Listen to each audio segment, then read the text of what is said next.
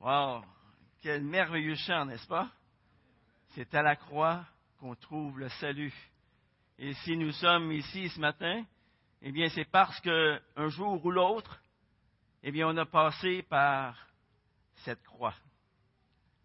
Je ne sais pas si vous avez déjà lu le voyage du pèlerin, mais lorsque le pèlerin arrive devant la croix, qu'est-ce qui tombe? Tous ses fardeaux. Et là, il s'en va libre sur le chemin que Dieu lui trace. Est-ce que c'est un chemin facile? Pas tellement. Ceux qui ont lu le livre du, le, voyage du pèlerin, eh bien, ce n'est pas un voyage de tout repos. Ça, on le sait. Alors, j'aimerais vous inviter euh, ce matin à méditer avec moi, non pas le psaume 23, mais le psaume 73. Comment vois-tu tout ce qui t'arrive? Hein? Comment vois-tu tout ce qui t'arrive? Le psaume 73. auparavant, allons dans un mot de prière, si vous voulez bien. Le psaume 73. Père éternel, merci. Merci pour le fait qu'on est ici ce matin. Merci pour le fait que tu as mis ton esprit en nous. Merci aussi pour le fait que tu as mis ta parole devant nous ce matin. Et Seigneur, euh, merci parce que tu es là au milieu de nous. Merci pour ton esprit qui nous accompagne. Merci pour tous ces gens qui sont là ce matin. Et je te prie de nous faire du bien ce matin à travers ta parole. Au nom de Jésus. Amen. Durant mes, mes trois mois sabbatiques, eh bien, j'ai été confronté à quelques reprises à des gens qui doutaient carrément de la bonté de Dieu. Est-ce que Dieu est réellement bon? me disait-il. Eh bien, regardons les trois premiers versets de ce psaume. Oui, Dieu est bon. Dieu est bon. Et là, vous pouvez mettre votre nom. Il n'y a pas juste celui d'Israël. Hein? Dieu est bon pour Gilles. Dieu est bon pour Manon. Dieu est bon pour Michael. Dieu est bon pour Israël. Pour ceux qui ont le cœur pur, quant à moi, pour un peu, mes pieds allaient fléchir. Il s'en est fallu d'un rien pour que mes pas ne glissent. Car je jalousais les insensés en voyant la prospérité des méchants. On va s'arrêter là pour le moment. Vous savez, lorsque tout va bien dans notre vie, c'est même pas une question qu'on se pose, ça, savoir si Dieu est bon ou pas. Pas vrai? Ça va bien. On se pose même pas cette question-là.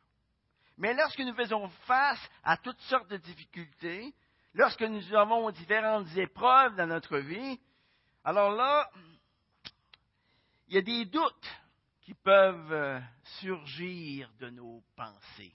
Pas vrai? Il y a l'exemple de Job. Il y a toute une série de pourquoi qui peuvent arriver directement dans nos pensées, comme ça. Qui que nous soyons ce matin, si nous voulons vraiment être honnêtes, nous devons avouer que nous avons déjà expérimenté la différence entre le verset 1 et les versets 2 et 3. Au verset 1, par la foi, nous affirmons que nous sommes assurés de la fidélité, de la bonté de Dieu à notre égard. Oui, Dieu est bon. Dieu est bon. Et lorsque nous voyons toute l'injustice qui se trouve un peu partout dans le monde, cette affirmation-là devient plus que nécessaire. C'est important de se rappeler à chaque jour la bonté de Dieu à notre égard. Mais dans les versets 2 et 3, on s'aperçoit bien souvent que nos pensées, nos sentiments et même nos paroles peuvent devenir en complète contradiction avec toutes nos certitudes dans ce qui concerne la bonté de Dieu. Et l'on se demande, mais est-ce que Dieu est vraiment bon? Je parlais avec une personne l'été dernier dans l'une des églises que j'ai visitées lors de mon sabbatique. il avait été invité à un mariage que j'avais célébré. Il doutait carrément de la bonté de Dieu, ce gars-là. Il me disait, peut-on croire à la bonté de Dieu quand on voit un enfant mourir du cancer? Peut-on croire en la bonté de Dieu lorsqu'un tsunami emporte plus de 200 000 personnes? Peut-on croire en la bonté de Dieu lorsque se produisent des événements aussi dramatiques que, le viol ou l'assassinat d'un proche? Peut-on croire à la bonté de Dieu lorsqu'on voit des, millions d'enfants qui sont abusés sur la terre à chaque année? Peut-on croire à la bonté de Dieu lorsqu'on voit les méchants s'enrichir et prospérer? Quoi répondre à cela? L'athée répond à tous ces questionnements en disant qu'il n'y a pas de Dieu. C'est facile il attribue tout cela au hasard. Mais encore pire que cela, au hasard qui est nécessaire à la survie du plus fort. Le cynique, quant à lui, il affirme que Dieu existe, mais il n'est pas bon. Le libéral répond à tous ces questionnements en croyant qu'il y a un Dieu bon et aimant, mais qui ne contrôle pas les événements du monde. C'est un Dieu lointain, et ceux qui se réclament de la foi biblique répondent à cela en notant que Dieu a démontré sa bonté à l'humanité de plusieurs manières. Par exemple, sa bonté se voit dans la grâce qu'il accorde. Romains 2.4 nous dit que sa patience démontre sa bonté.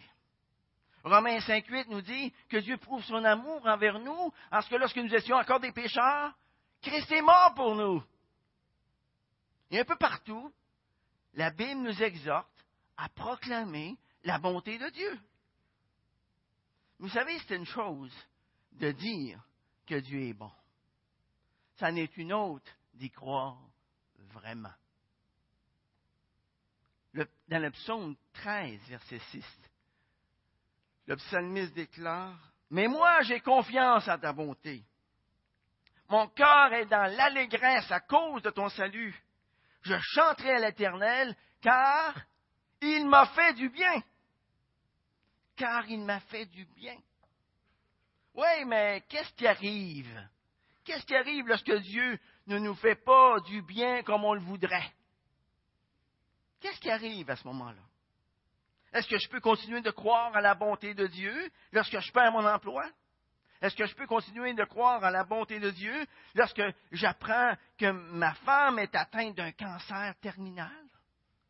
Est-ce que je peux croire à la bonté de Dieu lorsque mon fils vient de subir un accident grave? Lorsque mon mari me quitte pour une autre femme? Où est la bonté de Dieu lorsque le juste souffre et que le méchant prospère? Où était la bonté de Dieu lorsque les enfants de Job sont morts? Que tous ses, biens ont été dilapidés, que tout son corps était couvert de plaies, que ses amis l'ont accusé, qu'il méritait pleinement tout ce qui lui arrivait. Le psalmiste Azaph, ici dans ce texte, lutte avec la question de la souffrance des justes et de la réussite des méchants. Il déclare dans les versets 2 et 3, Quant à moi, pour un peu, mes pieds allaient fléchir. Il m'en est fallu d'un rien pour que mes pas ne glissent. Car je jalousais, je jalousais les insensés en voyant la prospérité des méchants. Avez-vous déjà lutté avec ça, les amis? Avez-vous déjà lutté avec ça? Êtes-vous en train de lutter avec cela ce matin? Ici, dans ce texte, eh bien, il y a deux différentes visions du monde qui s'affrontent. Quelle est ta vision du monde ce matin? Quelle est ta perspective face à la vie ce matin? Comment vois-tu tout ce qui t'arrive ce matin? Selon la perspective de l'homme ou bien selon la perspective de Dieu? Deux perspectives s'affrontent. La perspective de l'homme, dans les versets 2 à 16, la perspective de Dieu dans les versets 17 à 28. Nous allons voir ce matin que peu importe la perspective que tu prends, il va toujours y avoir des conséquences qui vont s'en suivre par la suite. Hein? Il va toujours avoir des conséquences qui vont s'en suivre. Quelles sont les conséquences d'adopter la perspective de l'homme? Trois conséquences. Première conséquence, ça nous fait voir les choses à court terme. À court terme. Hein? La myopie, les amis, c'est la maladie de l'œil qui nous empêche de voir de loin. On ne voit pas plus loin que le bout de notre nez. Hein? Ici, Azaph était probablement un membre de la chorale à Jérusalem? Wow! C'est important. Il était payé pour son service dans le temple, mais pas trop cher. On peut facilement l'imaginer en train de regarder le succès, la prospérité des hommes dont il connaissait bien trop bien la vie. Hein? Ils ont de belles maisons, eux autres. Leurs tables sont bien garnies, eux autres. Ils se payent tout ce qu'ils veulent, eux autres. Et là, je me, l'imagine en train de se poser toutes sortes de questions. Moi, je suis dans le temple. Je gagne ma vie de façon plutôt modeste. Moi et mes enfants devons nous contenter du nécessaire. Mais est-ce que j'ai fait le bon choix? Est-ce que je suis du bon côté de la clôture? Comment se fait-il que Dieu remplit de bénédictions les injustes et que moi j'ai les miettes? Vous savez, Azaph souffrait ici de myopie. On va voir ça dans les versets 4 à 16 bientôt. En s'offensant de la prospérité du méchant, il ne voit plus ce qui est vraiment important. Premièrement, ce qu'il ne voit plus, c'est qu'il accorde plus d'importance à la prospérité des méchants qu'à leur méchanceté. Hein? C'est la méchanceté des méchants qui aurait dû l'offenser, non pas leur prospérité. Il ne voit plus non plus que le désir de Dieu, c'est que le méchant se reparte et qu'il vive. Et ne voit pas non plus qu'il est complètement contraire au dixième commandement de Dieu qui dit de ne pas convoiter. Et ce dixième commandement qu'il prétend suivre. Et le résultat sa myopie, c'est qu'il est porté à se plaindre. Il est porté à envier les autres. Il regarde qu'aux difficultés par lesquelles il est en train de passer. Il oublie, il oublie que Dieu est au contrôle de toutes choses. Deuxième conséquence d'adopter la perspective de l'homme, c'est que ça nous porte à amplifier le bonheur des méchants. Il y a une dizaine d'années, je regardais un film, je ne me souviens plus exactement du titre, mais euh, dans ce film-là, la jeune fille qui vivait dans un ghetto pauvre disait Si la vie est un bol de cerises, pourquoi est-ce que c'est moi qui ai tous les noyaux? Hein? Est-ce qu'on n'est pas comme ça, bien souvent? Hein? Porté à amplifier le bonheur des méchants. Regardez la description maintenant de la prospérité des méchants qu'Azaph en fait dans les versets 4 à 12. Vous allez voir, il en beurre pas mal épais. Regardez le verset 4. Rien ne les tourmente jusqu'à leur mort, et leur corps est replet. Ils n'ont aucune part à la peine des hommes. Ils ne sont pas frappés avec les humains. Les méchants, eux autres, ils échappent à la misère que connaissent tous les humains. Hein? Les méchants ne sont pas maltraités. Ils ne sont pas tourmentés comme le reste des hommes. Il n'y a pas de malheur pour eux. Ils sont à l'abri des coups. Ils se privent de rien jusqu'à leur mort sont solides, sont vigoureux. Ils sont en bonne santé. Les bons, eux, ils travaillent fort. Mais les méchants, ils se la coulent douce. Comme si la prospérité et la santé étaient le lot de seulement les méchants. On voit qu'il y a un beurre épais ici. Hein? Verset 6 à 9. Aussi l'orgueil leur sert de collier. La violence est le vêtement qui les enveloppe. Leur figure est débordante de graisse. Les imaginations de leur cœur dépassent la mesure. Ils raillent et parlent méchamment d'opprimés. Ils parlent haut, ils élèvent leur bouche jusqu'aux cieux, et leur langue se promène sur la terre. Les méchants raillent les gens qui craignent Dieu. Ils blasphèment contre tout ce qui est élevé.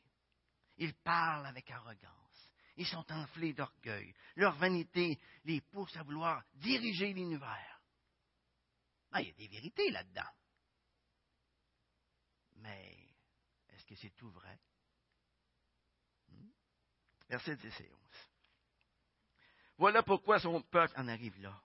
On avale l'eau abondamment et l'on dit, comment Dieu le connaîtrait-il? Y a-t-il de la connaissance chez le Très-Haut? On voit ici que le mécontentement envahit à divers degrés le peuple.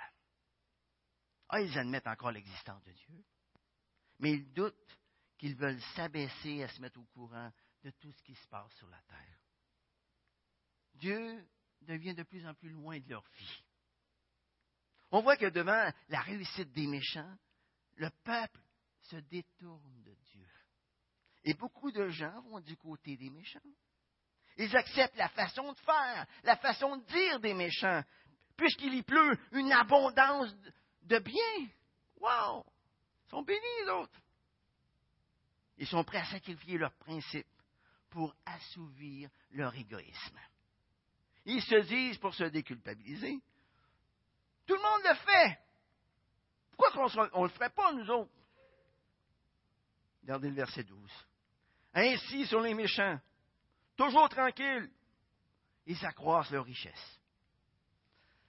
Vous savez, la prospérité des méchants fournit aux douteux la preuve que Dieu laisse aller le monde sans s'inquiéter de lui. Les méchants prospèrent, ils font la belle vie, ils entassent leurs trésors. Vous savez, il y a encore des gens qui se promènent les fins de semaine pour regarder les maisons, tu sais, les grosses cabanes, qui se situent dans les quartiers riches, puis ils ont un regard rempli d'envie. Hmm? Ils amplifient le bonheur de ces gens-là. La troisième conséquence d'adopter la perspective de l'homme, c'est que ça nous porte à nous lamenter, à devenir amers, à être confus. Regardez les versets 13 et 14. C'est donc en vain que j'ai purifié mon cœur, que j'ai lavé mes mains dans l'innocence. Tout le jour, je suis frappé. Tous les matins, mon châtiment est là. Ici, nous voyons le vrai croyant qui parle avec amertume de l'inutilité de ses efforts. Il s'attendait à ce que ça paye d'être juste. Hein? On dirait qu'il s'intéresse plus au cash, aux valeurs matérielles, qu'aux valeurs spirituelles. Vous avez déjà sûrement déjà entendu cette expression qui dit Je suis un enfant du roi des rois, et c'est moi qui devrais vivre dans ce château. Avez-vous déjà entendu ça? J'espère que vous ne l'avez jamais dit. Vous savez, l'évangile de la prospérité, c'est l'un des venins les plus dangereux de l'Église actuelle. Mais lorsqu'on regarde les biographies des héros de la foi, dans l'Ancien Testament, dans le Nouveau Testament, dans l'histoire de l'Église. Est-ce qu'ils l'ont eu facile? Non, pas en tout. En l'an 325, au concile de Nicée, sur les 318 délégués présents, pour la très grande majorité d'entre eux, ils étaient éclopés. Ils avaient perdu un œil, ils avaient perdu une main, ils avaient perdu un pied. Ils boitaient, suite à la torture qu'on leur avait fait subir à cause de leur foi. On est loin de l'évangile de la prospérité ici. Hein. Jésus a dit tous ceux qui veulent vivre pieusement en Jésus-Christ vont être persécutés. Persécutés. Verset 15. Si je disais, je veux m'exprimer comme eux, Voici que je trahirai la race de tes enfants. On voit ici un, un gars plutôt troublé. Il est troublé par tout ce qu'il voit autour de lui. Et là, Azaf essaye de se ressaisir. Hein? Maintenant, sa conscience s'éveille tout d'un coup. Sa volonté intervient. Mais quel accueil va-t-il faire à ces pensées qui l'envahissent? Il n'ose pas formuler publiquement ce qu'il ressent dans le fond de son cœur. Alors il garde ses questions pour lui. Hein? Il ne faut surtout pas choquer ceux qui le voient comme un bon chrétien. Et là, il en arrive à l'impasse du verset 16. J'ai donc réfléchi pour comprendre cela. Ce fut pénible à mes yeux. Pénible à mes yeux. Le psalmiste cherche à résoudre ses difficultés par ses propres réflexions. Ah, il a beau réfléchir, mais il ne résout pas son problème. Car son problème est spirituel, les amis. Il regarde aux choses matérielles du monde pour essayer de régler son problème. Notre ami ici, dans les versets 2 à 16, a les yeux fixés où, vous pensez? Sur la terre. Et tout ce qu'il voit, c'est quoi? Les choses visibles, les choses matérielles. Ça, c'est tout ce qu'il voit. Et alors que sa foi est sur le point de prendre le bord, le psalmiste décide de fixer ses yeux sur un autre objectif. Regarder les choses selon la perspective de Dieu. Wow! Quelles sont les conséquences de regarder les choses selon la perspective de Dieu? Trois conséquences. Première conséquence, c'est que ça nous fait voir les choses à long terme et non pas à court terme. Verset 17. Jusqu'à ce que j'arrive au sanctuaire de Dieu. Alors, alors, j'ai compris le sort final des méchants.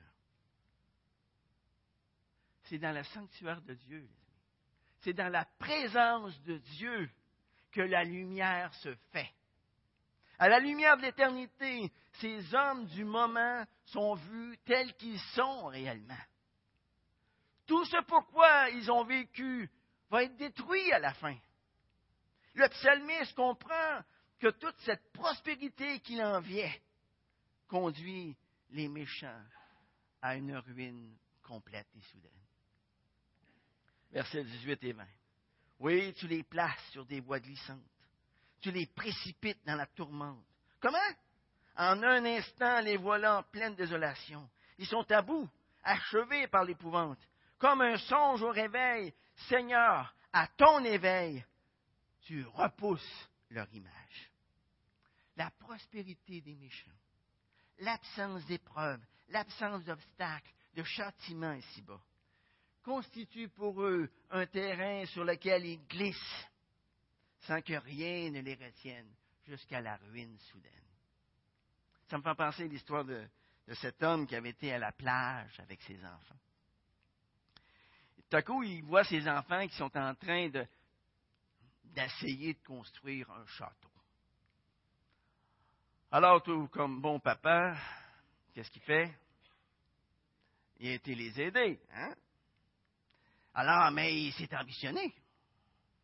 Il a fait toutes sortes de tunnels, il a mis des étages à son château, et finalement, il a fini le château tout seul. parce que ça faisait très longtemps que les enfants étaient retournés à l'eau. Ensuite, il a passé le reste de la journée à protéger son château pour pas que personne marche dessus. Il était fier de son château. C'est un chef-d'œuvre, hein? Mais le lendemain, lorsqu'il est retourné à la plage, qu'est-ce qui est arrivé à son château? La marée l'avait complètement balayé, son château, l'avait détruit. Vous savez, le jugement de Dieu, c'est comme la marée.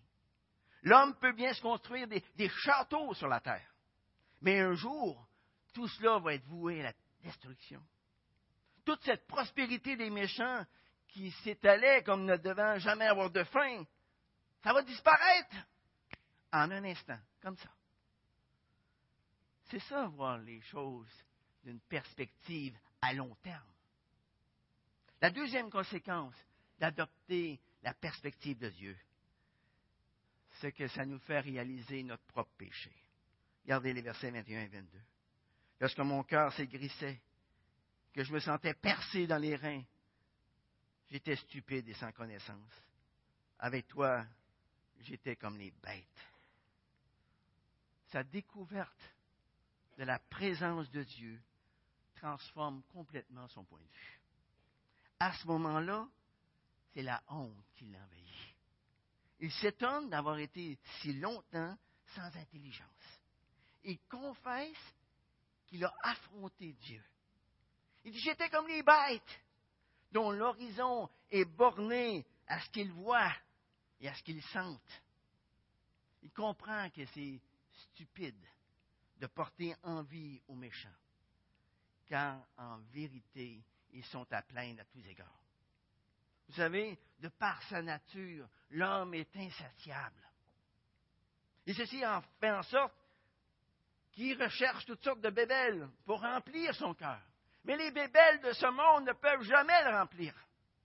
C'est uniquement Dieu qui peut remplir notre cœur, qui peut remplir notre vide. D'ailleurs, on, ne sait pas tout ce qui se passe dans le cœur de ceux qu'on appelle les privilégiés de la fortune. Nous ignorons tout ce qui prouve tant de gens qui ne savent plus ni croire, ni aimer, qui n'ont aucune espérance, qui ont perdu toutes leurs illusions en ce qui concerne leur vie sur cette terre. On ne sait pas ce qui se passe dans le cerveau des gens qui nous entourent. Hein. Si nous apprenons à regarder les gens selon la perspective de Dieu.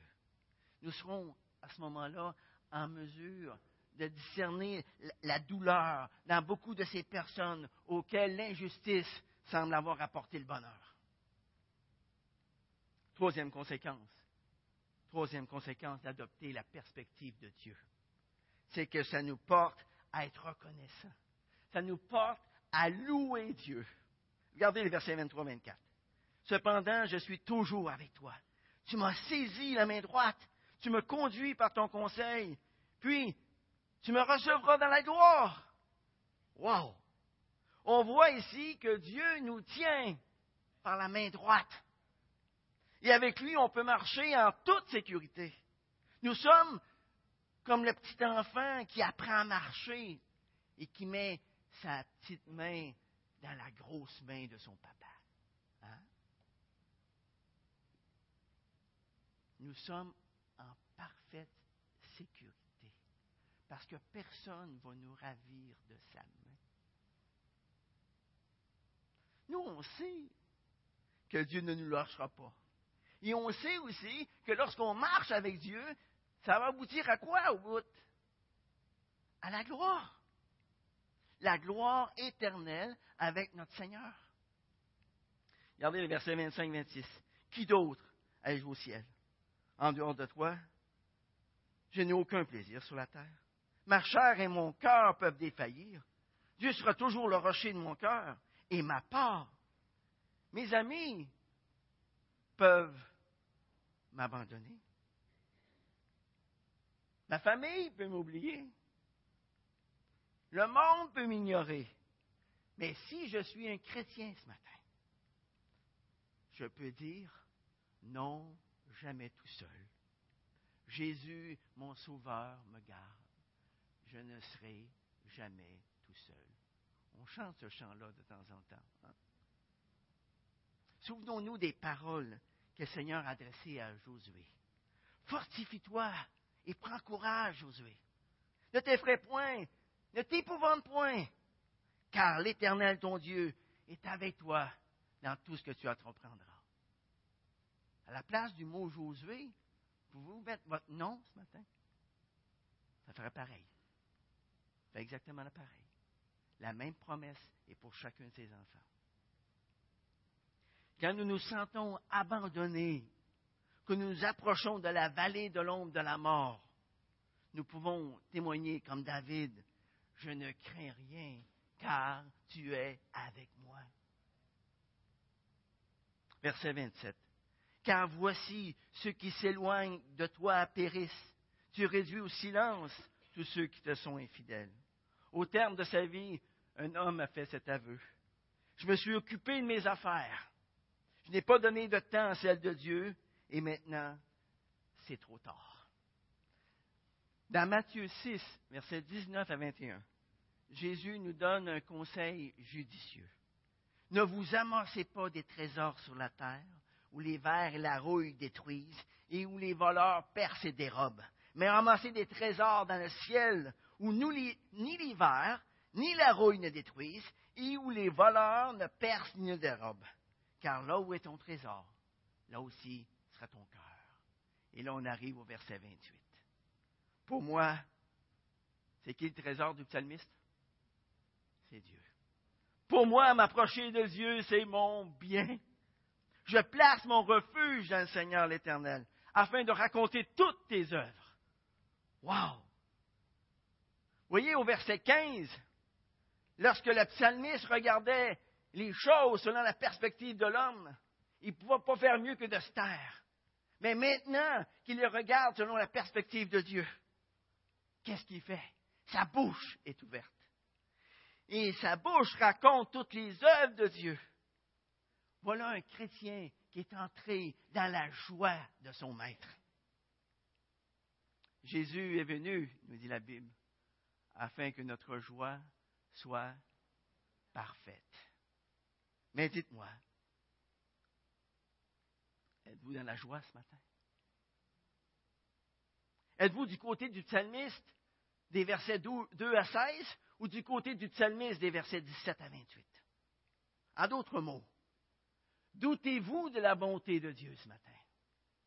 Ou bien croyez-vous que Dieu est bon, qu'il va faire concourir toutes choses à votre bien? Vous voulez vivre heureux dans votre vie chrétienne? Alors vivez, les amis, en restant pleinement conscient de la présence de Dieu en vous. Écoutez la voix de Dieu qui vous dit, lorsque vous avez à passer à travers des épreuves, ne crains rien, car je suis avec toi. Ne promène pas des regards inquiets. Je suis ton Dieu. Je te fortifie. Je viens à ton secours. Je te soutiens de ma droite triomphante. Vous voulez vivre heureux dans votre vie chrétienne? Alors vivez en restant pleinement conscient de son amour infini pour vous. Dieu vous a tant aimé, les amis, qu'il a donné son Fils unique. Vous voulez vivre heureux dans votre vie chrétienne? Alors vivez en restant pleinement conscient que Dieu est au contrôle de toutes choses et qu'il fera concourir toutes choses à votre bien. Même si vous ne le voyez pas maintenant. Et à ce moment-là, quelles que soient les circonstances dans lesquelles vous serez placé, vous allez vous apercevoir, comme le psalmiste, que vous avez tout pleinement en lui et que s'approcher de Dieu, c'est votre suprême bien. Prions. Seigneur, merci.